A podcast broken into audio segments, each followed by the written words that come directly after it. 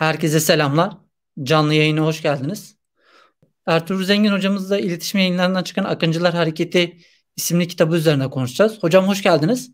Hoş bulduk. Sağ olun Hüseyin hocam. Sağ olun. Teşekkür ederim. Ee, hocam ben katılımınız için teşekkür ederim. Ee, Akıncılar Hareketi Ertuğrul hocanın aynı zamanda Galatasaray Üniversitesi'nde hazırladığı doktora tezi. Ben hocama ilk olarak şunu sormak istiyorum. Ee, kitapta Akıncılar Hareketi'ne gelmeden önce Türkiye Cumhuriyeti'nin kuruluşundan sonraki hem milliyetçi muhafazakarlardan hem de İslamcılığın ortaya çıkışından filan bahsediyorsunuz. Bu anlamda milliyetçi muhafazakar deyince aklımıza gelen iki önemli entelektüel Nurettin Topçu ile Necip Fazıl Kısakürek. Nurettin Topçu ile Necip Fazıl Kısakürek'in fikirleri arasında ne gibi farklılıklar vardı hocam?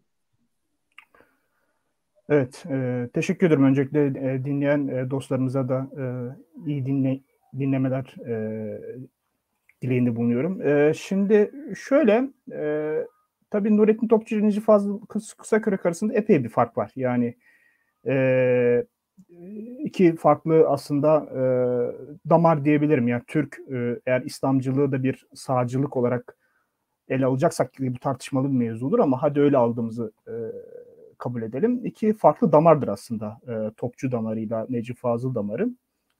E, Necip Fazıl e, Kısakürek daha ya benim incelemelerim veya benim okumalarımda gördüğüm kadarıyla e, İslamcılığı, Türkiye İslamcı hareketi e, yani işte altmışların sonunda işte e, Milli Nizam Partisi ile partileşen ve ondan sonra işte Akıncılar Hareketi'ne doğru giden e, İslamcı hareketin E, fikir babalarından biridir. Yani e, ben, bence de en önemlisidir bu arada. E, en önemli isimlerden biridir. Bence en önemlisidir e, Necip Fazıl. Özellikle Milli Türk Talebe Birliği'ne yaptığı etkisi itibariyle. E, Nurettin Topçu tabii daha farklı bir figür. Yani daha e, entelektüel, e, felsefi bir e, figür. İşte Fransa'da yaptığı bir doktora var. Ondan sonra Türkiye'ye geliyor. E, tabii çok değerli kitaplar yazıyor. E, Topçu e, Anadolu sosyalizmi e, dediğimiz e, fikrin e, taşıyıcısı daha yerli bir e, yerlici bir damar e, iken e, Necip Fazıl Kısakürek de aslında bir taraftan e, o da yine Anadolu vurgusu, onun da güçlüğü vesaire ama e, Necip Fazıl'da biraz daha bir ideolojik bir şey görüyoruz. Yani e, ideolojikten ne kastediyorum? E, toplumu ve devleti e, e, gibi bir e, daha çok bir felsefi misyon, e, bir düşünce misyonu taşıdığını e, görüyoruz e, Necip Fazıl'dan. E, Nurettin Topçu pek e, öyle değil. Yani Nurettin Topçu'da din anlayışı e, daha çok Anadolu hay- insanının hayatıyla mündemiş olan, Anadolu insanının hayatının bir parçası olan, işte mevlidler gibi, İşte e, belki tekkeler gibi e, Anadolu insanın hayatıyla hemhal olmuş bir din anlayışı var. Yani çok politize olmuş, işte devlete ya toplumu e, dönüştürücü bir, dışarıdan empoze edilmiş bir dinden ziyade e, toplumun yaşantısının bir parçası olarak e, din anlayışı var. Necip Fazıl ise daha devrimci e, bir yerden bakıyor ve e, daha e, dini e, biraz daha bir nizam teklifi olarak, bir düzen teklifi olarak e, ele alıyor ve mevcut düzenin İslami olmadığını e, ve bu düzenin İslamileştirilmesi e, gerektiğini e, ifade ediyor. Özellikle İdeoloji Örgüsü kitabı bu konuda önemli bir kitaptır. E, orada mesela bir İslamcı ütopya ortaya koyar. Tabii İslam lafını çok kullanmak istemez. Daha çok Büyük Doğu ifadesini o e, şey yapar, e, önemser yani onu ön plana çıkarır. E, çünkü orada hani İslam'ı biz mi temsil ediyoruz, başkası mı temsil ediyor gibi bir e, soruya çok e, şey vermemek için, e, mahal vermemek için.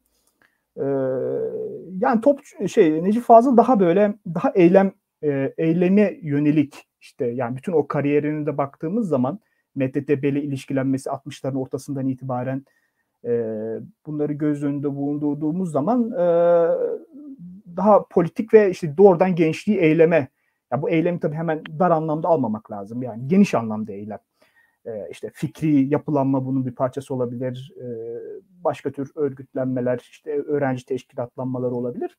Buraları hep ne diyelim buralara dokunmaya çalışmış bir bir zat. E, Topçu ise daha münzevi aslında. Daha böyle mesela Topçu ekolü daha işte e, mesela e, İsmet Özel, İsmail Kara gibi şu dergah ekolü dediğimiz işte ezel el verdiler vesaire. Yani o orada o başka bir ek, ekol e, gibi geliyor. Daha yayın üzerinden giden, yayıncılık üzerinden e, giden bir ekol gibi gözüküyor. Daha entelektüel.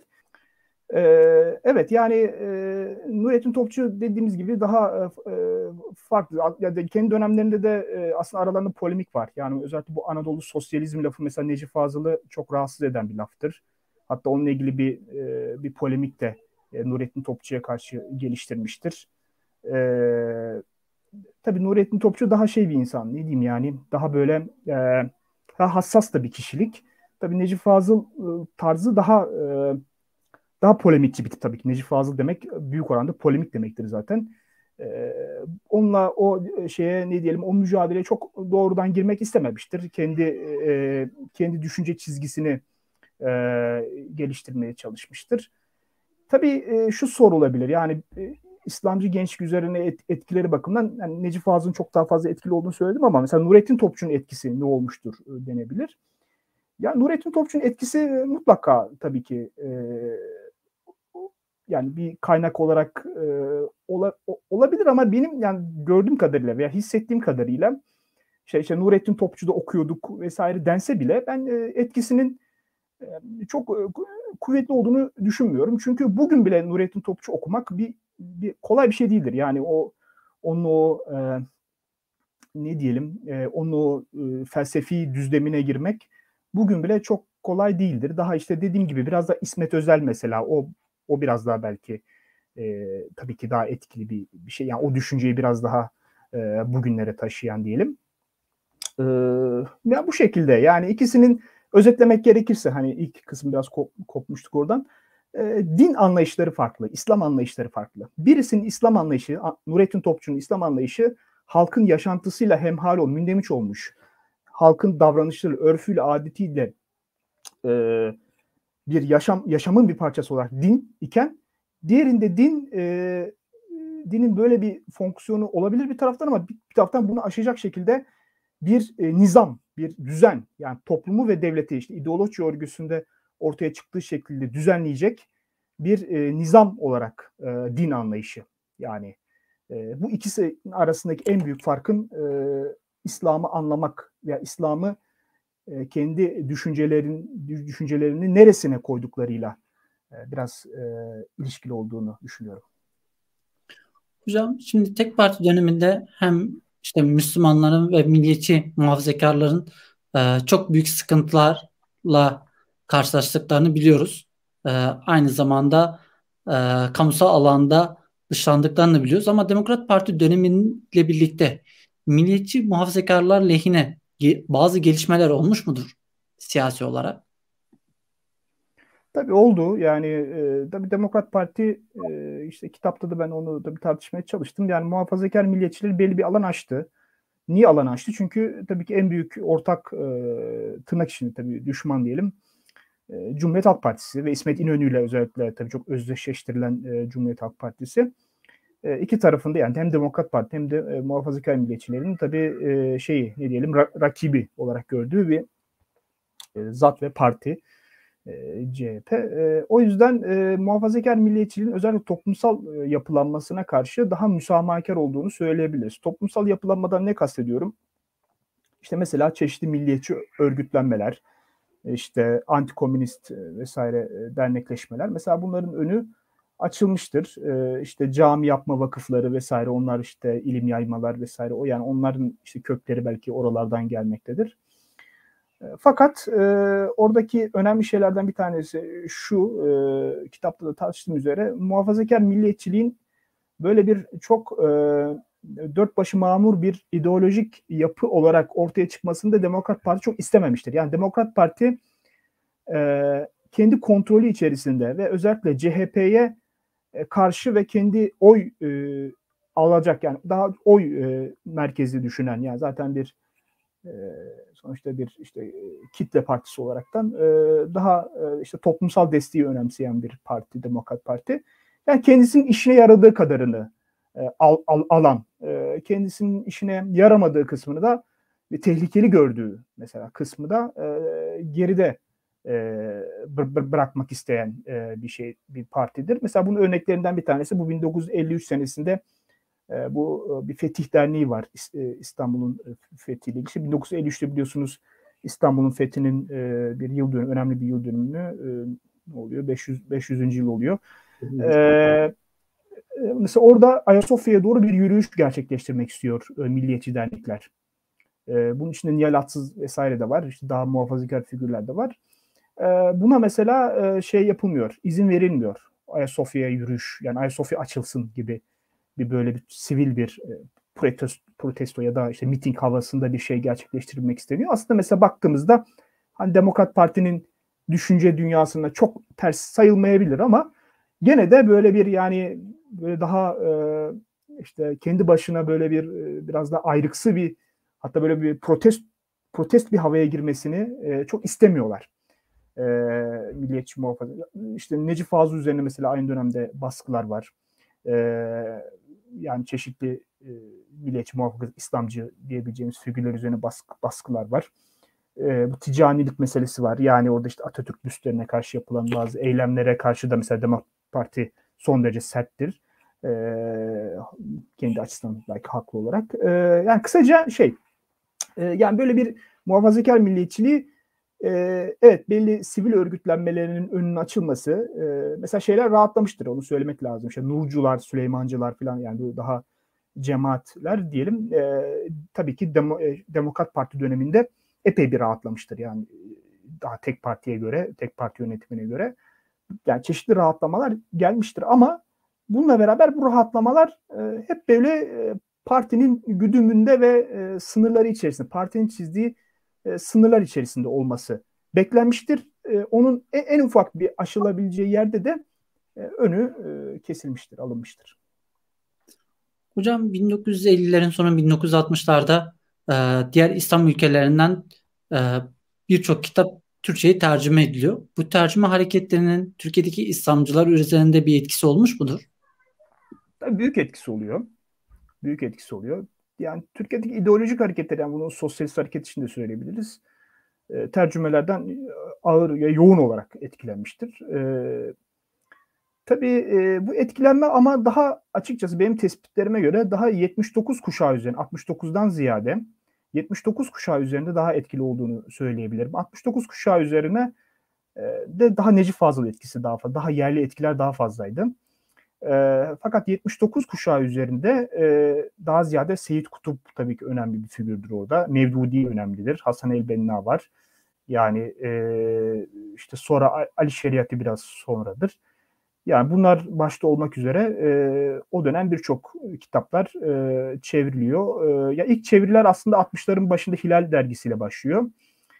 E, ve Hilal yayınları bünyesinde ama bu tabii daha dar bir çevrede okunuyor aslında. Daha popülerleşmesi, daha böyle bir el kitabı havasını alması yetmişlerle beraber e, artan bir süreçtir. Daha popülerleşmesi yani daha e, yaygınlaşması diyelim. yetmişlerin e, sonuna kadar e, çok daha fazla e, ne diyelim e, dolaşıma giriyor ve yetmiş sekiz yetmiş dokuz kuşağı yani bizim ak- Akıncılar kuşağının üzerinde tabii çok yoğun etkisi var e, tercümelerin.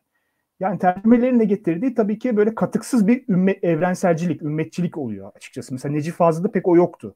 Evet Necip Fazıl'da İslam bir nizam önerisi olarak ortaya atılıyordu. Bu İslamcılığın önemli bir şeyidir, önemli bir ne diyelim unsurdur, önemli bir damarıdır ama Ee, mesela Necip Fazıl'ın çok ümmetçi bir tınısı yoktur. Daha Anadolucudur o. Yani aslında ilginç bir şekilde yani Türkiye merkezlidir ee, Necip Fazıl. Ee, Necip Fazıl'ı İslamcı yapan o nizam önerisi kısmı. Yoksa o olmasa o da çok Nurettin Topçu ile beraber aslında iyice yan yana koymak lazım ama o ideoloji örgüsünde ortaya attığı ütopya ile beraber Necip Fazıl daha İslamcı bir yere. Yani benim gözümde veya değerlendirmelerimde oturuyor. Fakat çok ümmetçi değil.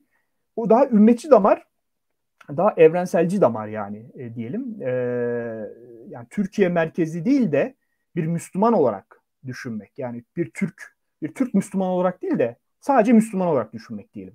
Yani sadece Müslüman olarak düşünmek ne demek aslında? Şu demek yani o dönemin yayınlarına bakarsak işte e, Gölge dergisi var, işte çok çok dergiler var. Yani Düşünce, Şura, işte bir sürü isim sahibi tefritler, hicretlerden sonra.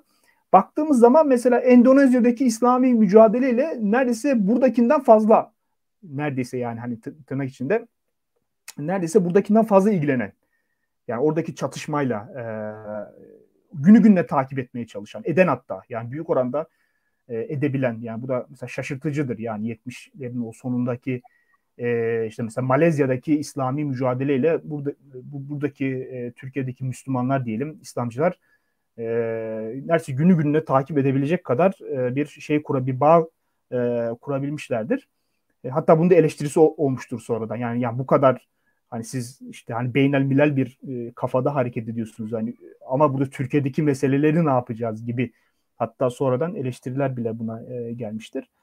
E, kısaca bu daha ümmetçi damar. Yani o nizam unsuru vardı. Tabii ya tabii çok başka şeyler de geliyor. Yani e, çok daha böyle bir ne diyelim, daha İslam İslami demek doğru mu bilmiyorum ama yani evet daha yani İslamcı bir dil geliyor. İşte o e, tağutlar geliyor, tağuti rejimler geliyor, işte e, mesela bu müşrik düzen ifadeleri, yani böyle çok daha çok daha radikal bir dil oradan tevarüz ediliyor.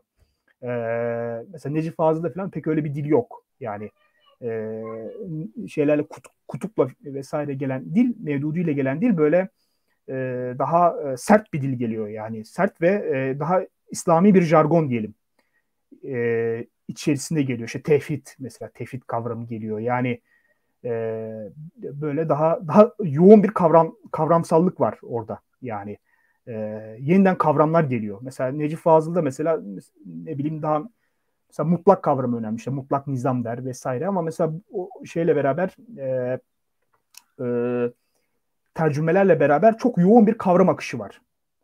E, tağutilik, meş, e, işte müşriklik vesaire, yani böyle e, işte Darül Harp, Darül İslam, yani e, ve bununla beraber fıkhi meselelerin tabii ki yoğun, çok daha yoğun tartışıldığı e, veya gündeme geldiği, yani tartışma süreçleri tabii uzuyor ama gündeme geldiği, en azından yetmiş altı sonrası, özellikle Düşünce Dergisi burada önemlidir. Onu da hemen belirteyim. Düşünce Dergisi'nde yayınları, yayınıyla beraber e, ve ondan sonraki yayınlarla beraber e, Türkiye'deki İslamcılar e, daha aslında e, Necip Fazıl'dan ziyade orada Kutup'u eğer biraz sembol isim olarak alırsak daha kutupçu bir yere gidiyorlar. Ve orada yeni e, bu arada e, bir kuşak İslamcı entelektüeller de ortaya çıkıyor. Onu da belirtelim. İşte Ali Bulaşlar var, Beşir Eryar Sollular var. Daha genç, hani Necip Fazıl'a göre e, en azından bir kuşak, iki kuşak daha genç. İşte Arapça bilen, bu ter, e, yayınları tercüme eden, e, yayınları okuyabilen Arapçadan e, böyle e, bir yeni kuşak İslamcılar, işte Hüsnü Aktaşlar, e, yani birçok bir isim sayabiliriz. E, bunlar e, devreye giriyorlar ve e, daha ne diyelim, Necip Fazıl'dan o şeyi devralıyorlar diyebiliriz. Yani entelektüel e, liderliği, yani yönlendiriciliği Necip Fazıl'dan, ya tabii bu Necip Fazıl'ın etkisinin tamamen yok olduğu anlamına gelmez. Ama daha hakim damarın yavaş yavaş o tarafa doğru, tercümelerle gelen İslamcılığa doğru seksene giderken, on iki Eylül'e giderken buralara doğru kaydığını çok rahat söyleyebiliriz. Hocam, şimdi Milli Görüş Hareketi'nin Türkiye'deki İslamcılar üzerine büyük bir etkisi olduğunu biliyoruz. Bu minvalde İslamcı hareketin siyasal örgütlenmesi Milli Görüş Hareketi ile birlikte başladı diyebilir miyiz? Büyük oranda diyebiliriz. Yani e, baş, bazı öncü hareketler vardır. Yok değil. İşte Cevat Rifat Özilhan'ın vesaire. Mesela Necip Fazıl'ın kendisinin böyle bir e, Büyük Doğu cemiyetleşmesi vesaire ellili yıllarda böyle şeylere kalkışmıştır. E, fakat bunların hepsi ellili yıllarda bir kere bu iş mümkün değildi. Onu söylemek lazım. Neden? Çünkü ellili yıllar e, siyasi alanın çok dar olduğu. Yani e, siyasi alanın çok dar olduğunu ne kastediyorum? Siyasetin çok parlamenter siyaset olarak aslında işlediği. Yani öyle bir bir yerde bir politik bir işte ne bileyim bir söylev verdiniz veya bir politik cemiyet açtınız yani. Hani dediğim gibi toplumsal bazı cemiyetleşmeler var ama böyle onun bir daha politize olmuş bir dile dönmesi falan çok... Ee, zaten siyasi iktidarın veya siyasi rejimin çok sıcak bakacağı bir şey değildir. Yani e, bakmaz ve ezer yani. E, nitekim de öyle olmuştur. altmışlardan sonra bu işler e, daha yo- yani ideolojik hareketler Türkiye'de sadece İslamcılık açısından değil, sosyalizm ülkücü hareket açısından da öyledir. altmışlardan sonra, hatta altmış beşlerden sonra e, çok daha yoğun biçimde e, ortaya çıkmıştır ideolojik hareket, yani güçlenerek ortaya çıkmışlardı. Bu tabii altmış anayasası meselesi var. İşte altmış darbesi sonrası e, askerinin işte özellikle solla kurduğu ilişkinin o, ona karşı işte daha milliyetçilerin ve İslamcıların orada bir karşı blok oluşturma girişimleri var. Yani daha ziyade altmış sonrası e, ideolojik hareketler var. Ve tabii Milli Görüş Hareketi, Milli Nizam Partisi ile e, başlayan bir e, hareket. Aslında şimdi Milli Nizam'ı tabii şöyle görmek lazım. Milli Milli Görüş aslında e, yani oturması, ifadenin oturması zannediyorum yetmişlerin e, ortalarına doğru e, daha ziyade. E, Milli Nizam aslında bir koalisyon partisi. Yani koalisyondan kastım şu, o dönemki İslamcı diyebileceğiniz hemen hemen bütün unsurların yer aldığı bir parti. İşte İslamcı ent- entelektüeller var. İşte Necip Fazıl mesela açılışında işte bulunuyor. Ee, mesela şeyin Erbakan'ın yanında iki şahıslardan biri Necip Fazıl Kısakürek, diğeri de Eşref Edip. Yani Sırat-ı Müstakim dergisinin meşhur ve Sebil Reşat'ın meşhur yazarı işte şeyden Mehmet Akif'ten sonraki ikinci ismi. O da o sırada hayatta. E, bunlar yanında oturuyorlar. Yani bu, buna mesela milli görüş demek o bakımdan e, çok hani ilk başta belki doğru değil. Yani yani neredeyse hani çünkü milli görüş dediğimiz zaman mesela o zaman orada nurcular var. Bir kısım nurcu. Hepsi gelmiyor. Bir kısım nurcu var. E, Süleymancılar baştan beri desteklemiyorlar. Onu söyleyebiliriz. E, ama e, mesela siyasetçiler var. İşte Süleyman Akif Emreler. Yani böyle bir e, tabii ki önemli bir figür e, e, İskender Paşa e, cemaatinin e, efendi, şeyh efendisi olarak e, Mehmet Zahid Kotku Efendi e, destekliyor e, partiyi. İşte hatta çeşitli arkadaşlarını yönlendiriyor. Yani kısaca e, orada o zaman İslamcı diyebileceğimiz neredeyse herkesin geldiği, yani hemen hemen herkesin hemen hemen herkesin e, geldiği bir oluşum. Tabii bu oluşum zaman içerisinde bu oluşum içerisinde e, Erbakan Hoca e, ve ekibi, tabii onun biliyorsunuz işte bugünlerde de e, gündemde olan işte Oğuzhan Asültürkler, e, Şevket Kazanlar vesaire bir ekibi var. E, bu ekibiyle beraber orada yetmişlerin ortasına doğru, bunun tabii hikayesi var ama yani bütün ayrıntıları vermeye gerek yok. yetmişlerin ortasına e, doğru oradaki koalisyon, ilk baştaki koalisyon yapısı içerisinde kendilerini daha böyle hakim bir el haline getiriyorlar. Yani hakim bir e, damar ağı. Yani o, part, ya, parti büyük oranda Selamet Partisi arttı. yetmiş üçten sonra, yetmiş dörtten sonra. E, partinin e, kontrolünü ele geçiriyorlar. Yani artık bir lider partisine doğru yavaş yavaş gitmeye başlıyor. Önceden ne dedik? Yani bu daha bir koalisyon partisiydi. İşte nurcusu vardı, işte politikacısı vardı, Necip Fazıl'ı vardı. Yani hani dokuz on tane diyelim kalem vardı içinde. Şimdi yavaş yavaş yetmişlerin ortasına doğru Ee, Erbakan, e, Necmettin Erbakan ve ekibi e, ekibi orada daha e, ağırlıklı bir figür olmaya iyi, iyiden iyiye başlıyorlar. Tabii milli görüşte e, biraz aslında onların o geldiği çizgiyle bence biraz eşitleniyor. E, çünkü e, yani mesela yetmiş dokuzda bir İslamcı gencim sen milli görüşçü müsün diye sorsa, yani milli görüşçüm diyebilir ama mesela yani sorsam belki milli görüşüm diyebilir ama yani durup dururken demez. Diyeceğini zannetmiyorum. Yani bu biraz daha parti tınılı bir laftır. Yani milli görüş lafı. Ee, yani daha parti çevresinde daha çok duyarsınız. Yoksa aramızda konuşurken diyelim iki İslamcı, ya işte biz milli görüşüyüz falan. Yani bunu bunu çok çok kullanın. Yani bu biraz ne diyeyim? Çok şey bir laf değil. Yani bir genç için özellikle çok böyle sevimli bir ifade olarak çok işte akıncıyım dersin yani. İslamcıyım diyebilirsin. Ama mesela milli görüşçüyüm demek hani o sanki biraz partiyi çağrıştırır. Parti, ha bu partiye karşı o veya partiye muhalif vesaire bununla alakası yok. Yani tabii ki Erbakan Hoca'yı sever, işte oylarını Selamet Partisi'ne verirler. Hatta işte milli görüşçü yani bu ifade onları böyle çok büyük de rahatsız belki etmez ama yani kendilerini böyle ifade etmezler. E, milli görüş e, ifadesiyle, milli görüş kavramıyla kendilerini çok ifade etmezler. Dedim ki bu laf çok daha fazla tabii partiyi çağrıştırır. Tabii milli görüşün İslamcılık üzerindeki etkisi meselesi tabii çok uzun da bir mevzu. Ee, tabii ki tabii ki ana damar, hakim damarlardan biridir tabii ki. Yani tabii ondan sonra özellikle Refah Partisi işte süreçleri, Türkiye'nin işte doksanlı yıllarına baktığımız zaman işte iki binlere kadar gelen işte Fazilet, daha sonra işte tabii işte Adalet ve Kalkınma Partisi, bunun devamı denemez mutlaka ama yani oradan kopmuş o da bir yapı olarak eline alınabilir. Yani özellikle hakim damar olduğunu söyleyebiliriz. Neden hakim bir damar olmuştur? Türkiye'de çünkü işler biraz ağır, ağırlıklı olarak parti üzerinden de e, yürümüştür. Yani e, İslamcı hareket yani e, yetmişlerin sonuna doğru bence çok ciddi bir toplumsallık kazanmıştı. E, çok farklı hakikaten seslerin duyulabileceği, işte radikalinden daha işte belki particisine kadar çok farklı seslerin ol, olduğu bir ha, e, hareketti.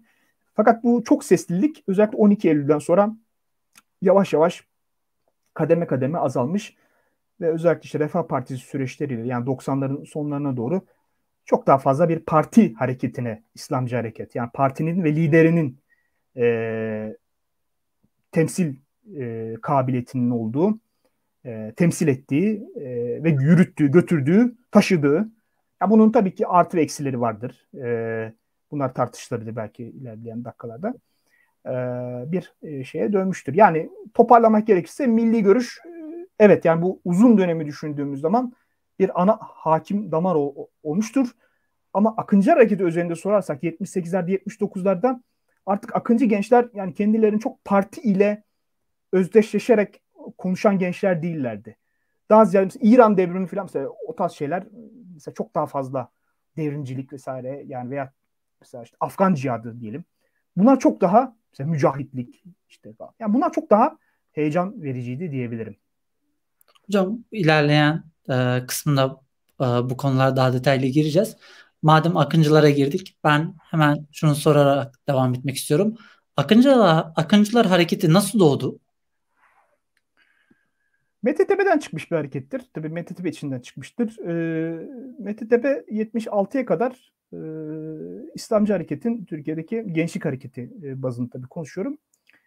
Taşıyıcısı olmuş bir örgütlenme ama Mete Tepe E, tabii ki bir ne diyelim bir öğrenci e, derneği yani e, işte üniversite var, önceden üniversitede var, daha sonra ortaokul kısmı da açılıyor, e, orta öğretime de yöneliyor.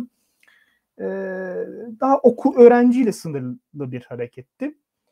Tabii yetmişlerin ortasına doğru e, yavaş yavaş artık bu iş sadece öğrenciyle İslamcı yani gençlik hareketi sadece öğrenci sınırlı bir hareket olamayacağı. Çünkü neden olamayacağı? İşte ülkücü hareket var, sosyalist hareket var. Bunlar çok büyük ne yapmışlar? Yaygınlaşmışlar toplum nezdinde. Sadece öğrenciyle kalmamış. Yani işte işçi de örgütlenmiş, işte yani sokakta örgütlenmiş, her yerde örgütlenmiş. Yani bu iş sadece öğrencilikle olmak da Mete Tepe tabii bir, bir işin bu boyutu var. Öğrencilik boyutu. İki, Mete Tepe çok daha eğitimle ilgilenen, kültürlenmeyle ilgilenen bir E, teşkilat. Yani bir gencin, bir yani Müslüman gencin e, hani o, o zamanki tabii ifadeyle bir Müslüman genci biz nasıl daha çok kültürle, kültürel e, ona değer katarız, kültürleştiririz. Yani buna mesela yabancı dil eğitiminden tutun da işte o zamanlar sosyal bilimler işte enstitüsü var, o işte Sabahattin Zaimler geliyor, ders veriyor vesaire.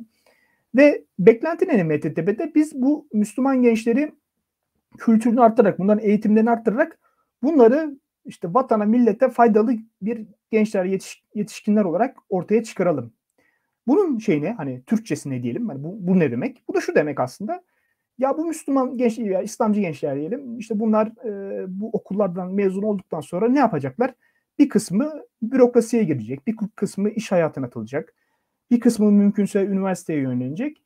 E, akademisyenliğe yönelecek. Buralarda ne yapsınlar? Yani bizim İslamcı temsil temsilimizi, İslamcı varlığımızı genişletsinler. Hani bürokraside işte işte İslamcı yani tam İslamcı de ifadesini kullanmasa Müslüman derdi ona. Yani Müslümanlar olsun. İşte orada da yani her yerde e, ne diyelim bu şey bu düşünce çizgi içerisinde veya bu is, İslami kimlik içerisindeki insanlar yer bulsunlar. E, alanlarını genişletsinler. Eğitimde İşte bürokrasi tabii ki çok önemli. Bürokraside, en başta bürokraside. İşte Devlet Planlama Teşkilatı mesela bunun önemli yerlerinden biridir. Mesela devlet planlamayı işte Zahid Kotku işte efendinin de belki yönlendiriciliği mesela oralarda da yoğun bir şekilde var olmaya çalışmışlardır. Kısaca böyle bir hareket. Mete Tepe böyle bir şeydi. Şimdi Fakat bu yetmiş beşler yetmiş altılara geldiğimizde artık yavaş yavaş e, ne diyelim bir e, sokaktaki İslamcı genci yani çok kendine çeken bir söylem olmaktan e, çıkmaya başladı. Çünkü çok karşıda çok daha hareketli, çok daha işte özellikle solu düşünürsek böyle ideolojik e, bir şeyle gelen, bir yükle de gelen yani ideolojik bir formasyonla da gelen işte bir şey. İşte ülkücü desen sokakta hakim, işte güçlü, işte kavgaysa kavga diyor.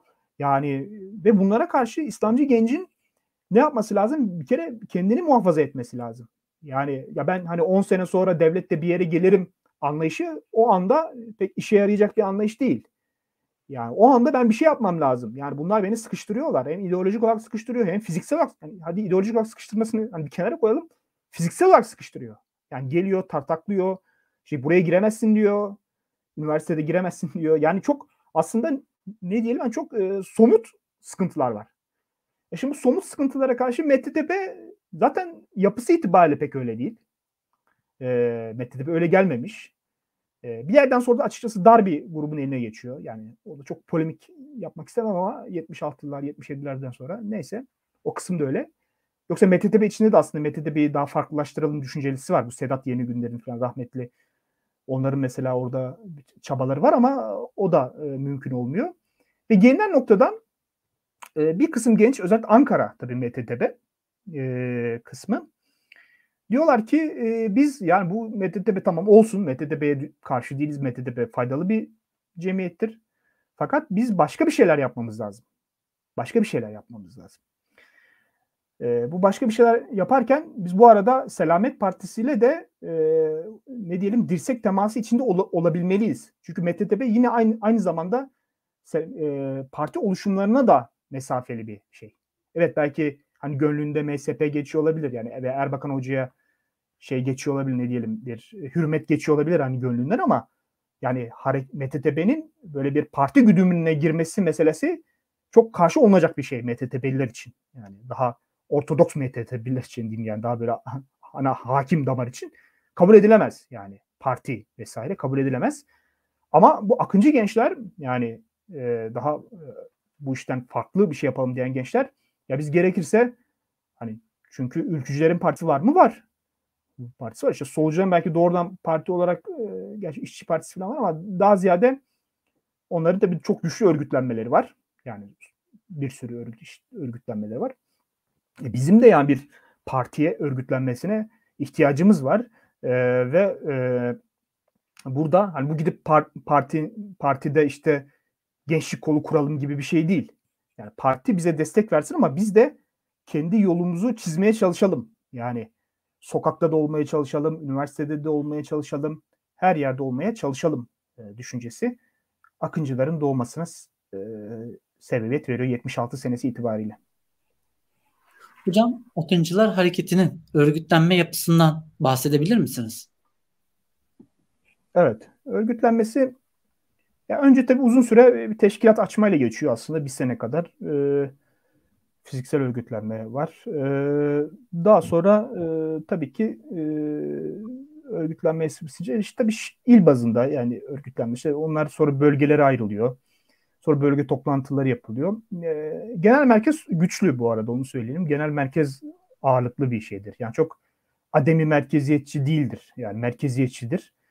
Genel merkez güçlüdür. E, tabii genel merkezin güçlü olması demek hiç genel merkezle yerel arasında yani çatışma çıkmadı. Yani çatışma demeyelim de çatışma ifadesi doğru değil. E, bazı ne diyelim fikir ayrılıkları veya e, bazı uzlaşmazlıkların hiç ortaya çıkmadığı anlamına gelmez yani.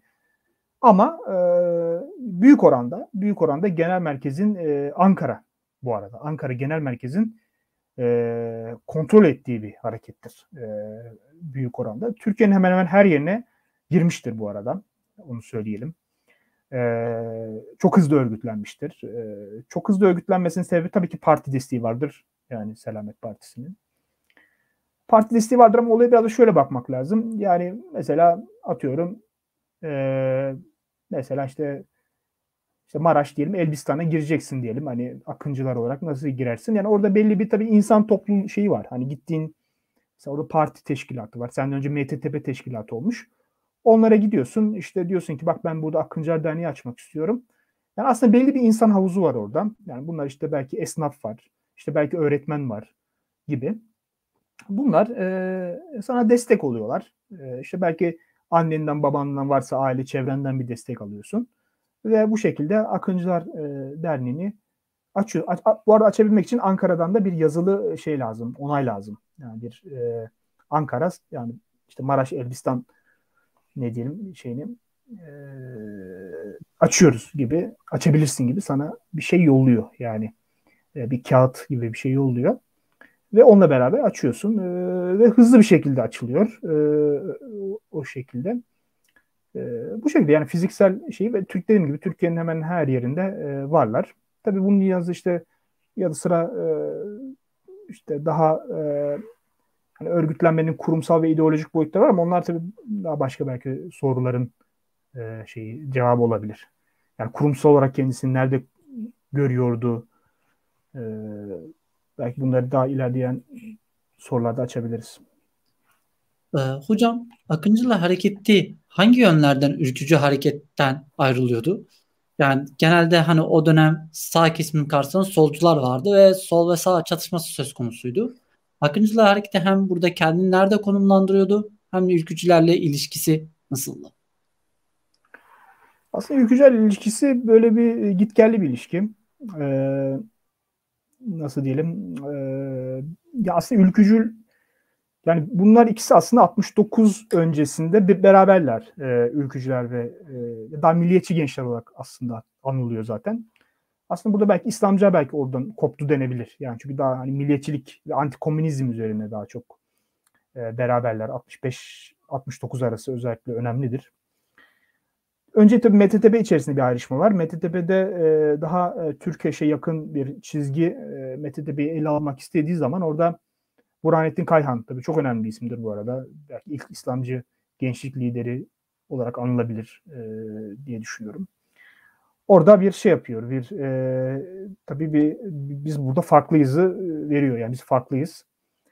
Tabii bu fark nereden ortaya çıkıyor derseniz burada e, yani bu çok böyle tabii e, dört başı mamur bir şey değil. Yani bu gençlerde böyle inanılmaz işte, işte yani ideolojik böyle formasyon yemiş gençler değil tabii ki ama burada e, tabii ki birisi yani Türkeş tabii hem parti e, sonuçta bir parti var hem de Türkeş'in tabii hem, yani şey itibariyle geçmişi itibariyle işte asker olması Ee, ve daha Türklük vurgusunun tabii ki çok daha yüksek ve şey yoğun bir şekilde Türklük, Türk vurgusunun olması ve antikomünizmin çok kuvvetli bir şekilde ama antikomünizm sadece fikirsel bir antikomünizm değil. Aynı zamanda sokakta müdahale edecek bir antikomünizm yani sokakta da işte çarpışacak bir antikomünizm e, düşüncesi var e, Türkeş'in ve ülkücü hareketin. İslamcılar mesela evet onlar da tabii ki komünizm tabii ki sevmiyorlar karşılar vesaire ama bu tarz bir mesela önemli farklardan bir tanesi bu tarz bir e, fiziksel çatışmaya girme isteklisi değiller. Yani solcularla. E, niye değiller? Çünkü bunu e, yani ne kadar fikirsel olarak farklı olsak da bunun böyle daha o zamanlardan beri ya bu çok e, aslında dışarıdan gelen bir bize bir etki yani Ee, yani sonuçta biz gençler olarak böyle bir çatışma içerisinde olmamız doğru değildir. Ee, düşüncesi daha çok erken zamanlardan itibaren yaygın İslamcı gençlerde. Yani İslamcı gençler e, farklılıklarından bir tanesi Türklük vurgusundan yani orada bir Türk çok önemli şu bu arada. Hani altmış dokuzlarda falan hani böyle Türklüğe karşı yani böyle bir mesafeli olmak gibi bir şey yok aslında ama bir taraftan da ben Müslümanım yani İslam İslam vurgusu da şey yapıyor. Yani Türklük kadar önem kazanıyor. Ya ben işte ümmet, işte orada ilk tercümelerin gelmesi, işte Necip Fazıl, Sezai Karakoç mesela yavaş yavaş Sezai Karakoç mesela daha ümmet çizgisine daha şeydir. Biraz daha o medeniyet kavramı içerisinden işte diriliş düşüncesi geliyor. Yani kısaca biraz daha buraya yakın fikirsel olarak. İki parti güdümüne karşı parti Türk Türkeş vesaire bu, bu şeylere karşı. Üçüncüsü de sokak çatışmasına karşı. Sokak çatışmasına girmemeyi uygun görüyorlar. Ee, çünkü dediğim gibi bunun biraz dışarılıklı bir şey olduğunu, yani dışarıdan empoze edilen bu çatışmanın bir şey olduğu fikri var. Yani manipüle edilen bir çatışma olduğu fikri var. Fakat tabii bu gençlerin fikri e, olmasından da tabii belki daha ziyade O zaman tabii gençliğin sonuçta etkilenen insanlardan işte mesela tabii ki Erbakan, Necmettin Erbakan gibi e, işte yine işte Zahid Kotku Efendi olsun, işte e, işte Metin Yüksel'lerin babası işte Sadettin Yüksel'leri olsun. Yani bu önde gelen e, ne diyelim kamuoyu oluşturucu diyelim zatlar e, ya gençler siz durun, şeye çatışmaya girmeyin, kavgaya girmeyin. E, sokak kavgasına, sokak çatışmasına girmeyini çok yoğun bir şekilde, çok yoğun bir şekilde empoze ediyorlar. Yani bunu gençlere vermeye çalışıyorlar. Ee, bu yüzden de kavga etmeyen, e, yani fiziksel kavgadan mümkün olduğunca uzak duran. Tabii bu ne kadar durulabilmiştir? İşte du, e, durulmadığı yer var mıdır? Yani bunlar tabii sorulabilir. Ama orada yani daha ziyade tabii ki mesela şey çok önemlidir bu arada. Mesela Mete Tepe bünyesinde de daha sonra Akıncılar'da da bu Akıncı sporcular vardır mesela. İşte tekvando, işte boks, işte önemli önemli boksörleri vardır Akıncıların falan. Ya yani bu tarz yani fiziksel dövüş ama hani nedir? Silah olmasın yani. Ölümle sonuçlanan hadiseye karşı. Yoksa tabii ki fiziksel olarak da kendini geliştirmek önemlidir. İşte bir yumruklu bir dövüş olursa hani bir, diyelim bir arkadaşın dayak yiyor. Tabii ki oraya gidip yani müdahale etmen gerekiyor. Hani bunlar da bir şey yok ama hani gidip de işte ama makinalı tüfeği alıp da işte mesela kahvehane taramak gibi falan. Yani bu tarz bir silahlı, organize silahlı e, şiddete e, karşı olmuşlardır. Yani toparlamak gerekirse üç şey önem kazanıyor. Bir, fikri olarak Türklük vurgusu olmakla beraber İslam da onun yanına güçlü bir şekilde geliyor. Ülkücülere göre. Ülkücüler çok daha yoğun, e, daha ırk e, şey andıran e, ırkçı demeyeyim de yani ırksal bazı özellikler andıran e, işte mesela o Bozkurt mesela falan gibi yani öyle bir fark var. İdeolojik fark var. Tabii bu ideolojik fark bu arada yetmişlerin sonuna doğru iyice alıp yürüyor. O ayrı mesele. Yani o bayağı artıyor. E, ikincisi e, bu parti meselesi. Partinin güdümüne girmemek. Par partiyle beraber e, altmış dokuzda özellikle önemlidir. Üçüncüsü de özellikle e, İslamcı e, ne diyelim büyüklerin yani İslami yani İslami büyüklerin Erbakanlar işte Kotku Efendiler vesaire bunların özellikle gençliği kavgaya bulaşmama e, şeyi vermeleri e, mesajı vermeleri ve bunların özellikle Burhanettin Kaya'nın Mete Tepe'sinin de bu mesajı çok e, şey bir şekilde hani alıp yani ne diyelim kabul edip daha ziyade işte Mete Tepe ile ilgili anlattığım gibi İşte mesela bir bürokrat yetiştirmek, eğitimci yetiştirmek, yani insan yetiştirmek üzerine giden bir şeyi var. Fark bu buralarda. Peki hocam, Akıncı hareketi ve Ülkücü hareket karşı karşıya geldiğini biliyoruz işte. Metin Yüksel'in Ülkücüler tarafından yine şehit edildiğini biliyoruz. Bu çatışma çok yaygınlaşmış mıdır Türkiye satında yoksa sadece yerel bir bölgeyle mi sınırlı kalmıştır? Çok yaygınlaşmıyor. Orada tabii e şöyle yani mesela yani bu tabii şey bir konu e, çok farklı ne diyelim nüansların olduğu bir konu. Aslında Akıncılarla Ülkücüler arasında bir taraftan çok farklılaşmalar artık çat, yani çok yerel bazı şeyler çatışmalar da var. Mesela Erzurum'da mesela çatışmalar var. Malatya'da vesaire bazı alan kavgalarının olduğu yerler var. İşte daha önce tabii Metin Yüksel'den önce e, Erdoğan diyeceğim ama Edirne'de bir yine Akıncı şehit var. Ee, yani bu olaylar tabii Metin Yüksel'in e, öldürülmesi olayı tabii çok büyük bir olay. Yani o dönem için e, inanılmaz bir olay yani. Çünkü organize de bir şey. Yani mesela iki grup kavga eder de birbirine laf atarlar. İşte bir kavga olur. İşte belki biri bıçak çeker bir şey. Yani mesela bu başka bir şey. Metin Yüksel'in öldürülmesi tabii ki çok e, organize edilmiş bir hadise ama bu bunu tabii organize eden yani ülkücülerin bütün e, ben bazen anlattım da ya bütün ülkücü camiası bununla şey yapılabilir mi diye sorular yok. Bu, bu soruda haklıdır. Yani, yani bütün e, ülkücü camiasına burada belki şey yapmak doğru olmaz yani o dönem içinde. Ama sonuçta buradaki şeyde bir taraftan da belli. Yani bir şey var, e, bir, bir alan çatışması var ve burada da organize bir şekilde e, öldürülüyor Metin Yüksel. Yani Fatih Camii Cuma namazından bilin, bilindiği gibi Cuma namazı çıkışı bir grup tarafından işte yaylım ateşine tutuluyor. Tabii bu hadise olduktan sonra aslında şey çok kolay değil. Yani o dönemki tabii Metin Yüksel'in ki Fatih Akıncıları ekibi tabii çok nasıl diyelim, aktif de bir ekip, güçlü de bir ekip. Ee, onların tabii burada bir intikam arayışı olabilir, farklı e, arayışlar olabilir. Bunlara müsaade edilmiyor ama. Ki, diyorsun, diyeceksiniz kim müsaade etmiyor? Başta Sadettin Yüksel olmak üzere, yani rahmetli Metin'in babası olmak üzere. Burada araya giriliyor. Gençler yatıştırılmaya çalışılıyor. Ee, yani burada Akıncı açısından hakikaten çatışmaya girmeme politikası ya düşüncesi, duygusu on iki Eylül'e kadar çok büyük oranda korunuyor. Yani ufak tefek yerel bazı şeyler mutlaka yani olmuş olabilir. Yani olmuştur. Yani o bütün bir Türkiye satını tabii kontrol etmek mesela bu kolay bir şey değildir ama yani böyle bir e, genel bir görüntü olarak diyelim e, hakikaten Akıncılar e, bu konuda çok imtina ediyorlar. E, bir çatışmaya varmamak için. E, yani ülkücülerde de şöyle bir, ben ülkücü kaynaklara da tabii baktım. Yani Metin Yüksel olayından sonra da aslında daha böyle alttan alan bir tavırları var bir taraftan da. Yani bu, bu böyle olsun istem, yani istemezdik hani bu vesaire gibi. Ama e, işte orada tabii Akıncıların bir taraftan da dilleri özellikle tabii yayın organları üzerinden çok sertleşiyor. Yani tabii ki yani o duyguyla beraber tabii böyle bir işte, işte ülkücü camia işte münafıklıkla suçlamak, işte ırkçılıkla suçlamak vesaire şeyleri çok da bir sert bir dile ulaşıyor. O tabii o kadar sertleşince dil, onlar da işte ülkücülerin de mesela yanıtlarına ben baktığımda şunu gördüm, işte ya siz bize işte bir sürü işte hakaret ediyorsunuz ama işte biz aslında burada komünistlerle savaşan biziz işte vesaire gibi, onlar da mesela böyle bir yanıt, işte aslında alanda işte biz İslam'ı işte temsil, temsil ediyoruz gibi yanıtları var.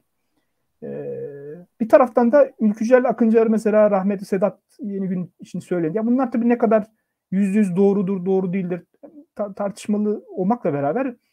Ama şunu biliyoruz yani ülkücülerle Akıncı acaba gene de en azından bu yani tam bir birleşme gibi bir şey olmaz tabii artık, o, öyle bir şey mümkün değil ama en azından arada sağlıklı bir diyalog köprüleri kurulabilir mi gibi, yani bir, çünkü bir çatışmaya varmaması için aradaki ilişkilerin kurulabilir miye dair şeyler aslında arayışlar da var. Fakat bunlar bir şekilde bir gerçekliğe de varmamıştır. Yani e, hakikaten yani benim, benim gördüğüm yani on iki Eylül'e giden manzaradan bu üç hareket, sosyalist hareket, ülkücü hareket ve İslamcı hareket hakikaten birbirinden çok farklı bir şekilde örgütleniyorlar. İşte hepsinin öğretmen derneği ayrı, işte polis polisleri bile ayrı. Yani polis dernekleri var. Mesela bugün çok bizim belki çok anlayamayacağımız şey ama sosyalist polisler var, işte milliyetçi polisler, İslamcı işte e, Poltek, Pol, Pol bir vesaire e, gibi. Yani e, bütün şey ayrılmış durumda. Yani e, o şekilde. Yani ülkücüler hakikaten çok farklı bir dama. Yani baktığın zaman aslında sosyo-eko ilginç bir şey bir taraftan da. Çünkü sosyo-kültürel olarak aslında çok yani şey değil. Yani mesela bir aile, yani ülkücü bir ailede diyelim yani veya bir ailenin çocuklarına birinin ülkücü olması, İslamcı olması arasındaki mesele bazen çok küçük farklara kalabiliyor mesela ilginç bir şekilde. Yani okuduğu kitap, tanıştığı çevre vesaire gibi ee, yani e, çok küçük farklarla ayrışabiliyorlar ama bir taraftan da bakıyorsunuz ciddi farklar var. Ee, yani o şeyde ortaya çıkıyor e, zaman içerisinde. Bu şekilde yani özetleyebiliriz. Hocam işte Akıncılar Hareketi'nden bahsederken işte Erbakan Hoca'dan ve Milli Görüş Hareketi'yle olan e, ilişkisinden bahsettiniz ve hareketin e, yaygınlaşmasında özellikle Milli Selamet Partisi'nin önemli bir payı olduğunu dile getirdiniz. E, bu minvalde Akıncılar Hareketi ile Milli Görüş Hareketi arasında nasıl bir bağ vardı? E tabii kuvvetli bir bağ var. Yani e, örgütlenmesini bahsettiğim gibi. E, yani yetmiş altı yılı, yetmiş yedi yılı. Yani yetmiş sekizden itibaren biraz işler değişiyor. Şöyle yani tekrar söyleyeyim. Yani Akıncı açı zaman e, ya bu parti işte partide ne falan veya işte Erbakan. Yani böyle bir şeyleri yok. E, büyük oranda yok diyelim. Yani yüzde doksan beş yok. Ama e, yavaş yavaş yetmiş sekizden sonra şu oluyor ama. E, ya tamam parti olsun dursun. Yani parti olabilir. Hani partiye hani partiye bir düşmanlık yapacak halimiz yok ama ya bu iş acaba partiyle mi olur, partisiz mi olur? Yani bu işin ya bu iş dediğimizde devrim tabii ki. Yani İslam yani Türkiye'nin İslamileşim, İslamcı bir devrim parti eliyle mi olur? Parti eliyle olmaz mı? Yani yoksa partisiz mi olur? Tartışılmaya başlanıyor alt, alttan alta. Ve burada gelinen noktadan fikir yavaş yavaş bu partili olmaza gidiyor. Partili olmaz. Devrim partili olmaz. Neden partili olmaz? Çünkü parti en nihayetinde sistemin bir parçası. Şimdi Erbakan Hoca ve işte şeyler e, tabii M S P ne diyor mesela? M S P'nin dediği şey ne? M S P'nin dediği şey şu. Ya biz seçimleri kazanacağız. Tek parti olacağız. İktidara geleceğiz. İktidara geldikten sonra da ne yapacağız? Yukarıdan aşağı bir İslamileşme yapacağız. Yani kadroları Müslümanlaştıracağız vesaire işte.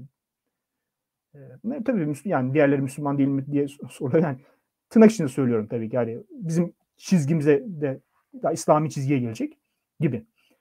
Şimdi buna karşı e, yani bu daha yukarıdan aşağı giden ve bu iş partiyle olur. Yani Erbakan Hoca'nın liderliğinde olur. Düşüncesine karşı gençlerin içerisinde de tabii gençler derken tabii yetmiş sekizden itibaren Şura, Hicret, Tevhid çizgisi. Bu da önemli bir entelektüel çizgi. Düşünce yetmiş altıda vardı. Gelen şöyle bir düşünce var. Ya bu parti de bir kere parti yetmiş yedi seçim bu arada önemlidir. yetmiş yedi seçimlerinde parti bir kere oy kaybediyor.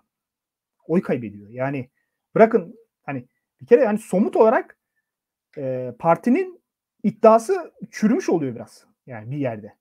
Ne diyordu? Oyları artıracağım işte falan. Bakıyorsun yetmiş yedi seçiminde tablo olumsuza gitmiş. Yani hiç de öyle e, seçimle falan bu iş olacak gibi değil bir kere. Hani somut olarak böyle bir durum var. E, C H P iktidarı geliyor zaten yetmiş sekizden sonra. Şimdi ikinci bir şey şu. Tabii ki İran devrimi var. Ve daha evrensel İslamcı hareket var. Bu hem düşünürleriyle de var. Yani İslamcılığın bence dünya çapında yani, yani baktığımız zaman en böyle ne diyeyim en parlak çağı diyeyim yani en parlak yılları diyeyim. E, yetmiş yedi ile başlayan yetmiş sekiz yetmiş dokuz işte İran devrimi ile o işte Afgan cihadıyla şey yapan seksenlerin işte belki başına kadar giden seksen bir seksen iki'de işte bu Hama olayları var Suriye'de. Orada bir darbe yiyor falan. Sonra işte İran-Irak savaşı başlıyor seksenlerin ortasında. Orada artık yani seksenlerin ortasında kesiliyor diyelim. Yani ama en parlak yılı kesinlikle yetmiş dokuz yılıdır. Bakın İslamcılığın sadece Türkiye için söylemiyorum. Dünya çapındaki en güçlü olduğu yıl bin dokuz yüz yetmiş dokuz'dur. Ee, Türkiye'deki İslamcı hareket için de öyledir. Yani yetmiş dokuz yılı en güçlü olduğu yıldır. Güçlü olmaktan kastım ne? Hakim olmak anlamına gelmez. Mesela Türkiye'de İslamcı yani öyle bir işte her yere hakim olduğu güçlü yani pek böyle bir şey yok. Ee, yani özellikle ülkücülerle ve sosyalistlerle karşılaştırdığımızda Akıncılar Hareketi yani en güçlü olduğu zamanda bile en zayıf harekettir. Yani o işin öyle bir boyutu var. Bir açıdan. Bir açıdan zayıftır. Yani o bir açıdan dediğim fiziksel varlık olarak tabii ki işte sokaktaki varlığı, örgütlenme varlığı. Fakat şu açıdan güçlü. Rüzgar artık arkandan esmeye başlıyor. Yani rüzgar senle. Rüzgar ne? Tabii ki e, İran var, Afganistan var, işte İhvan, Suriye İhvanı var. Bunlar gidiyorlar, geliyorlar. Sen gidiyorsun, geliyorsun. E, yani böyle çok canlı bir atmosfer var. Çok canlı bir atmosfer var. Ve burada deniyor ki ya bu iş parti. Çünkü parti bir kere eklektik bir. Söyledikleri eklektik. Yani eklektikten kastı ne? İşte içinde böyle milliyetçi unsurlar var. İşte daha dar ne diyeyim kalkınmacı mesela söylem var. Dar bir kalkınmacı söylem. Yani onlar dar görüyor onu. İşte falan. Yani böyle yani şey milli görüş diyelim. Parti içerisinde çok fazla ne var? Çok fazla söylemin birlikteliği var. Ve bu söylemi taşıyan büyük oranda Erbakan. Fakat buradaki alttan gelen hareket İşte o şeyleri almış değil mi? Kutup, kutupla buluşmuş. Yani kutubun diliyle buluşmuş. İşte daha radikal bir dile geçmiş. Daha çoğulcu. Tırnak, daha çoğulcu yani. Öyle bir kişi bu işi götürsün. Parti olsun falan. Böyle hiyerarşi olsun. Böyle değil. Yani daha alttan olsun. İşte mesela o zamanlar mesela camide örgütlenelim diyenler var. Yani e, alttan alta böyle kaynıyor. Yani artık parti onu ne yapamıyor? Parti şemsiyesi onu örtemiyor yani. Parti, parti şemsiyesi var. Parti şemsiyesi oradan ayrılmıyor ama parti şemsiyesini taşıyor. İdeolojik olarak taşıyor. Ee, şey, hacim olarak taşıyor. Şey, Akıncılar ve İslamcı hareket ee, diyebiliriz. Hocam, e, az önce de belirttiniz. E, Akıncılar Hareketi hani Türkiye genelinde silahlı bir mücadeleye girmiyor. Aslında pasif bir direnişi e, kendine e, yani pasif bir mücadele yöntemini üstleniyor. Neden pasif bir mücadele yöntemini seçmiştir Akıncılar Hareketi? Şimdi şöyle pasif, şöyle bir yani ben mesela pasif, aktif vesaire onları çalışmamda ayırdım. Uzun süre pasif gittiğini söyledim. Çünkü neden pasif gidiyor? Bu şiddete bulaşmama şeyini böyle hakikaten çok belki aşırı önemsiyorlar ve özellikle mesela yetmiş yediler, yetmiş sekizlerde çok fazla şeyde görünmeyelim. Yani kamusal olarak böyle hedef olacak hale gelmeyelim düşüncesi var. Çünkü hedef olarak yani bir çok fazla gözüktüğünüz zaman ister istemez manipülasyonlar oluyor, olabiliyor. İster istemez işte provokasyonlar oluyor. Bunlara karşı olalım, yani bunlara karşı duralım diye özellikle genel merkezin ya arkadaşlar çok hareket etmeyelim, çok yani daha tabii hiçbir şey yapmayalım anlamında değil bu. Daha böyle ne diyelim mesela kurum bazlı, mesela üniversitedeysen üniversite bazlı, yerel bazlı kendimizi daha koruma altında tutalım. Yani birbirimize haberdar olalım. Hani bir tecavüz şey varsa yani karşı şeylerden bir hareket varsa onlara tabii ki karşı planımızı yapalım veya mukabele edebiliyorsak edelim ama böyle ne bileyim işte sokağa dökülüp de işte binlerce kişi falan böyle çok fazla gözükelim şeyi yok aslında fikrim. Fakat e, tabii bu artık bir yerden sonra çok sürdürülemiyor. yetmiş sekiz sonrasından. E, tabii burada akıncı güç vesaire meseleleri de var. Yani onlara belki ayrı bir soru olur. Onu çok girmeyeyim ama e, yavaş yavaş sokakta olmak önemli hale. Özellikle İran devrimi atmosferinde. E, burada da Akıncılar Genel Merkezi ve Akıncılar yönetimi şunu iyi beceriyor bence. E, buradaki biriken enerjiyi, çünkü bir enerji birikmiş. Yani siz ne kadar dur dur deseniz bile bu e, yeterli şey değil. Yani durmaz. Yani bir, çünkü akan bir su gibi düşünün, bir nehir gibi düşünün. Bunu sert ne kadar çekebilirsin? Alttan bir baskı var çünkü. Buradaki yani, toplanan enerjiyi bence e, e, nasıl diyeyim e, akıllıca bir şekilde e, özellikle mitinglere bunu e, Sakarya mitingi çok önemli. Tatvan, işte Yozgat, Kayseri, Van. Yani çok çeşitli mitingler var. yetmiş dokuz seksen arasıdır. Bunlar yetmiş dokuz ağırlıklıdır. Ee, bu mitinglerde Akıncılar Hareketi artık aktif bence. Yani benim görüşüm aktif bir şeye yönelmiştir. Aktif bir harekete yönelmiştir. Yani aktiften kasıt ne? Artık şeyde de kamusal alanda da olan, ben buradayım diyen, karşı tarafa gerekirse işte meydan okuyabilen, işte çok o dönemin baktığımız zaman söylemlerine, o mitinglerde atılan sloganlara falan çok e, yani hafif şeyler değil. Yani bayağı işte İran, işte Pakistan sıra sende, işte Müslüman gibi. Yani böyle devrim çağrıştıran şey, kelime-i tevhid dövizlerinin açıldığı falan. Yani böyle bir e, yetmiş dokuzda özellikle e, bir şey var. Bir tırnak içinde bir kalkışma var. Yani kalkma, ayağa kalkma, ben buradayım deme, aktif bir şekilde var olmam şeyi var. Ee, o yüzden tamamen bir pasiflik hikayesi olarak tabii ki değerlendiremeyiz ama e, biraz geç açılmıştır denebilir yani. Belki on iki Eylül olmasa veya oradaki süreçler olmasa seksenlere nasıl taşınırdı? O da ilginç bir soru şey olabilir, düşünce olabilir. Hocam İran İslam Devleti e, devrimi tüm dünyadaki e, birçok İslamcı oluşumu örgütü etkiliyor. Hatta sadece Türkiye basından baktığımızda sadece İslamcıları değil, aynı zamanda Kemalist ve seküler tayfanın da işte Türkiye'de böyle bir devrim gerçekleşebilir mi tartışması içine girdiğini de görüyoruz. Ee, bu anlamda İran İslam devrimi, devrimi Akıncılar Hareketi'ni nasıl etkilemiştir? Evet.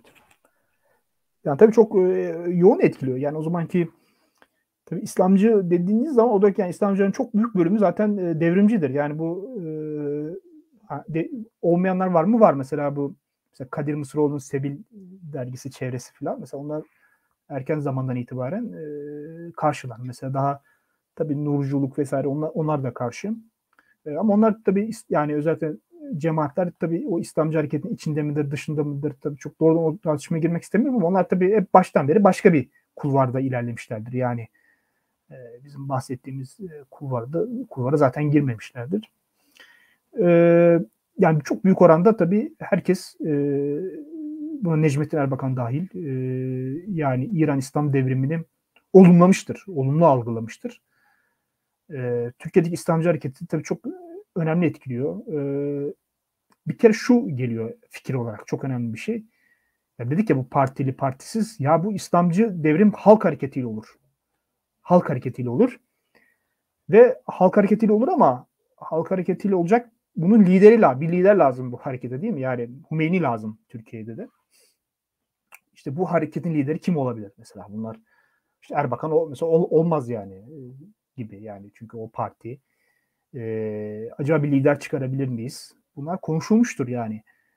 E, fakat e, tabii ki yani günün sonunda e, on iki Eylül'le beraber tabii ki e, bütün bu arayışların e, çok bir yere varamadığını da görüyoruz. Ama konuşulmuştur. Bunlar yani e, mesela bu cam, camiyi hareketlendirmek, cami cemaatini hareketlendirmek meseleleri konuşulmuştur.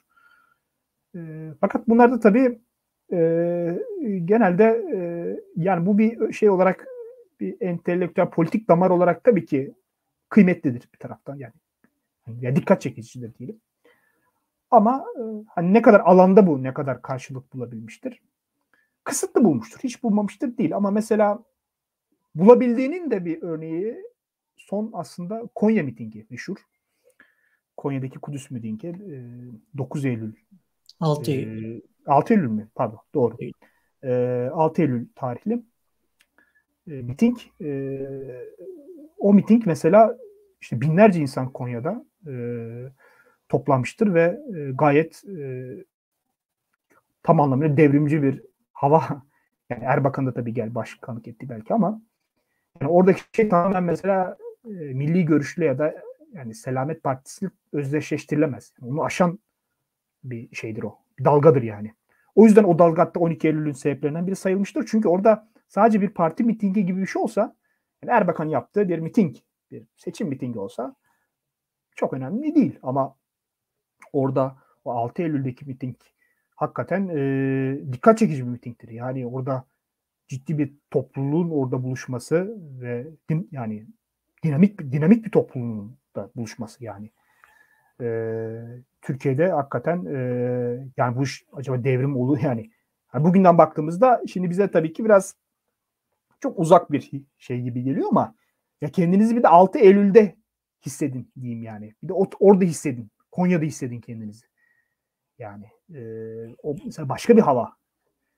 Ve bu bence hakikaten Türkiye'deki işte e, yani siyasi işte yani bürokratik askeri rejimi de e, bence e, bir nebze kay, kaygılandırdığını düşünüyorum. Yani onlar açısından da kaygılandırmıştır haliyle. Ama tabii bunun ne, yani ne kadar e, ne kadarı bir bahane edilmiştir vesaire, bu ayrı bir olay yani. Ama ciddi bir topluluğun orada e, buluştuğunu ve e, bir en azından bir yani bir de şu var şimdi ideolojik hareketlerde, yani İran devrimi dahil, yani sayıdan ziyade oradaki kitlenin şeyi önemli, yani kitlenin ne diyeyim iç e, enerjisi, iç muazenesi önemli. Yani hiçbir devrim böyle inanılmaz katılımla falan değil. Yani orada bir grup var. O bir anda sürüklüyor ve işte diğer insanlar da katılıyorlar bir heyecanla. Devrim oluyor. Yani devrim böyle bir şey. Hani o yüzden yani bunlar e, tabii daha sonradan e, tabii ki şey şeyler tabii reddedilmiştir. Ayrı mesele. Yani on iki Eylül davalarında falan da yani işte Erbakan işte belki o tabii mecburdur yani. Ona, onu eleştirmek söylemiyorum. Yanlış anlaşılmasın da.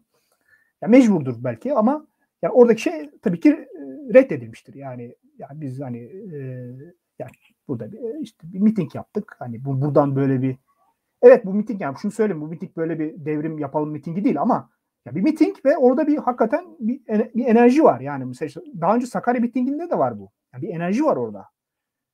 Yani Türkiye'de şimdi mesela işte bazı şahıs yani çok polemik olsun diye söylemiyorum ama bunlar çok söylenen şeyler. Yani işte bu İslamcı işte dışarıdan şey yapıldı da falan, yani bu burada çok bir şey yok. Yani bu böyle sanki bir rüyaydı. Yani böyle bir şey değil. Yani hakikaten e, hani azdır, çoktur, e, devrim yapabilirdi, yapam yani yapamazlar. Zaten yani evet bu güce erişemeyeceği zaten gözüküyor yani bugünden, ama yani o dönemden biraz bakmak lazım. Yani yanı başınızda İran'da devrim oluyor. Öbür tarafta Afganistan'cı, yani şunu söyleyeyim bir anekdot olarak, anekdotlar önemlidir. Yani bu konuştuğumuz mesela işte bu konuda e, işte abiler, dostlar diyelim.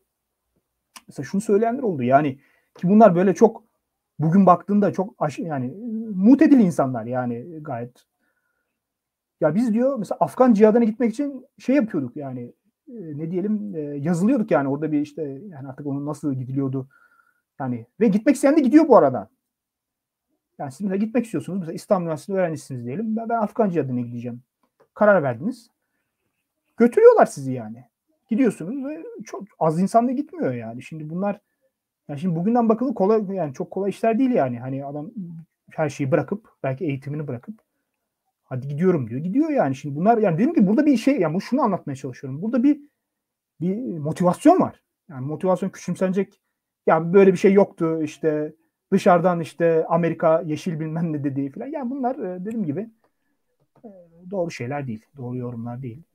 Ciddi bir yani tabii ki Amerika bir şey der, şu der, bu der. Yani bunlar denir yani. Herkes bir şey diyebilir ama yani burada hakikaten bazı insanlar en azından bunu çok ciddi mesele ettiler. Mesele ettiler. İslamcılık meselesi. Onu söyleyebilirim. E, milliyetçi cephe hükümetinin dağılmasından sonra e, devletin sert yüzünün Akıncılar Hareketi'ne de döndüğünü ve bazı e, yaptırımlar, sert uygulamalar yaptığını görüyoruz. Özellikle Akıncılar Hareketi'nin yetmiş dokuzdan itibaren e, büyük mitingler düzenlemesi polisi de kendi üzerine çekmiştir. E, Akıncılar Hareketi'nin yaptığı bu büyük mitingler e, hareket üzerine nasıl bir etkisi olmuştur? Evet.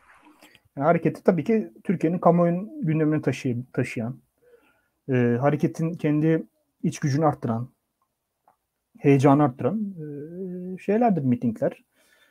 Evet yani özellikle C H P hükümeti var tabii o dönemde. E, Akıncılara karşı e, sertleşiliyor. E, işte mesela işte Fatih Vakıflar Yurdu'nun kapatılması gibi e, yani yurtların üzerinde baskılar var e, o dönem. Tabii Akıncılar Derneği işte çeşitli e, kapatılıyor zaten. Yani Aralık yetmiş dokuz itibariyle işte, işte Mehmet Güney ve işte birkaç arkadaşı Ali Bakanerler vesaire. Yani onlar hapse atılıyorlar. E, ciddi baskılar var e, yetmiş dokuz sonrasında. E, yani aslında mesela seksen yılına geldiğimiz zaman Ocak yani Aralık yetmiş dokuz yani yetmiş dokuz bittiği andan itibaren aslında on iki Eylül'e gelmeden önce Akıncılar bir şey darbe yiyor zaten. Yani bir örgütlenme açısından derneğin kapatılması, işte önde gelen insanların üzerine yapılan baskılar e, la beraber e, yani on iki Eylül olmadan ön, önce de bir şey var. Yani bir ne diyelim bir e, kesik atılıyor yani Akıncılara devlet tarafından yani. E, yani o güne kadar muhtemelen ya işte bunlar işte dindar çocuklar, gençler işte olabilir. İşte antikomünizm kötü değil yani falan gibi, ama o yetmiş dokuzdaki o atmosfer, mitingler, devrim vesaire e, iş ciddiye biniyor. Yani iş ciddiye biniyor ve e, ciddiye bindiği yerde de artık e, size hani size bu kadar demeye getiriyorlar yani, özellikle işte sivil ve askeri bürokrasi sertleşiyor Akıncılara karşı. Bu kesin. Hocam ben burada izleyicilerden gelen bir soruyu size iletmek istiyorum. Tabii. Milli Görüş Hareketi Necip Fazıl, Eşref Edip ve benzeri isimlerden ve Nakşibend, Gümüşhane Vidi ekolünden beslenerek kuruldu. Ancak tercüme akımlarından da etkilendiğini biliyoruz. Bu bağlamda Milli Görüş Hareketi Anadoluculukla ümmetçiliği düşüncesini cem ettiğini söyleyebilir miyiz? Güzel bir soru. Evet. Şimdi Milli Görüş tabii şöyle bir problem var. Ee, çok doktriner değil. Yani şimdi cem etti dersek bu biraz yani şu anlamda doğru. Hepsinden unsurlar var. Yani mesela e, yani rahmetli işte Erbakan işte mesela Mevdudi'den bazı şeyleri tercümesinin işte partide daha yani oradan gidip gelmelere karşı da çok şey değil, ama Erbakan rahmet tabii ki Türkiye şeydir yani Anadolu merkezidir yani Yani ümmetçiliği nasıl diyeyim? E, ya mutlaka ümmetçidir ama e, yani e, bir Seyyid Kutup İslamcılığı gibi değil yani. E, böyle e, daha Türkiye odaklıdır. E, yani önce Türkiye'cidir. Yani böyle bir e, şey bir evrenselcilik değil. Ama tabii ki ümmet yani ümmetin birliğini önemser veya işte Refah Partisi'nin iktidarı geldiğindeki işte politikalarında falan da gördük. Ama böyle bir yani bir Hümeyni benzi yani böyle bir çok devrimci değildir o anlamda. Yani e, daha sistem içi e, şeye bakar. Sistem içi gelişmeye bakar. Sistem içerisinden e, yol almaya bakar. Zaten hani bir işte hakim çocuğudur. Yani bir belli bir bürokratik yapının da içinden gelmiştir. Ya buna bir tespit olarak söylüyorum bu arada, yani şey değil yani bunlar çok önemli. Bu arada İslamcı hareketi tabii ki çok büyük katkıları vardır bir taraftan. Ee, yani burada evet bir cem midir bu? Problem şu, biraz şuradan kaynaklanıyor. Bizdeki İslamcılığın problemlerinden bir tanesidir. Mesela ben o yüzden mesela Necip Fazıl'ı ve İdeoloji Örgüsü kitabını önemserim. Bu İdeoloji Örgüsü kitabının çok iyi bir kitap ve içindeki yazılan her şeyin çok doğru ve yani onunla alakası yok ama bir model ortaya koymuştur mesela Necip Fazıl. Şimdi milli görüş dediğimiz zaman mesela Erbakan'ın filan birkaç kitabı var ama ya bu milli görüşün tam düşüncesi neydi? Yani tam bunun böyle bir çok doktriner bir şey varmıyor. Yani mesela daha evrenselci işte mesela Kutup'la ayrıştığı yer var mıdır? E, mutlaka vardır. İşte örtüştüğü yer mutlaka vardır ama bunlar arasındaki fark nedir? Yani bunu çok e, çok böyle doktriner bir şey. Yani yazılı metinler üzerinden çok fazla takip edemiyoruz. Hani sempati var, ilgi var, çeşitli paylaşımlar var ama e, Milli Görüş Hareketi hakikaten adındaki milli hakikaten o bakımdan belki e, doğru bir şeydir. Yani ne kadar etkilense de işte Mevdudi'den de etkilense belki belli ölçüde işte Kutup'tan yani İhvan'dan da belli ölçülerde etkilense bile yani çok da etkilenmemiştir yani. Yani etkilenmesi sınırlı kalmıştır. Daha Türkiye e, siyasetinin bir, hakikaten bir parçasıdır. İskender Paşa işte cemaatinin yetmişlerdeki yani o bir şey var işte Gümüşhane ve ekolün hakikaten bir katkısı var. Yani daha daha yerli kalmıştır yani. Yer, yer, yerli bir damardır. Şimdi cem etmiştir o yüzden tam şey yapamıyorum. Etkilenmiştir, belli şeyler almıştır ama şimdi cem etmiştir dersek çok böyle planlı şey bir şey söylememiz lazım. Yani böyle birisi oturdu hakikaten böyle çok parçaları birleştirdi gibi. Pek öyle değil.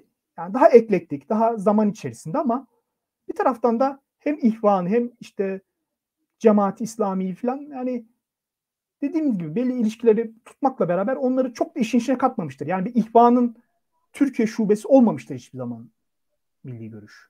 Kendine özgü kalmıştır. Ya bunun artıları vardır, eksileri vardır. Yani İslamcılık açısından. Yani bunun avantajı da olabilir, dezavantajı da olabilir. Bunlar konuşulabilir yani. Ya bu şekilde yanıtlayabilirim. Hocam, benim soracağım sorular bu kadar. Siz son olarak ne söylemek istersiniz?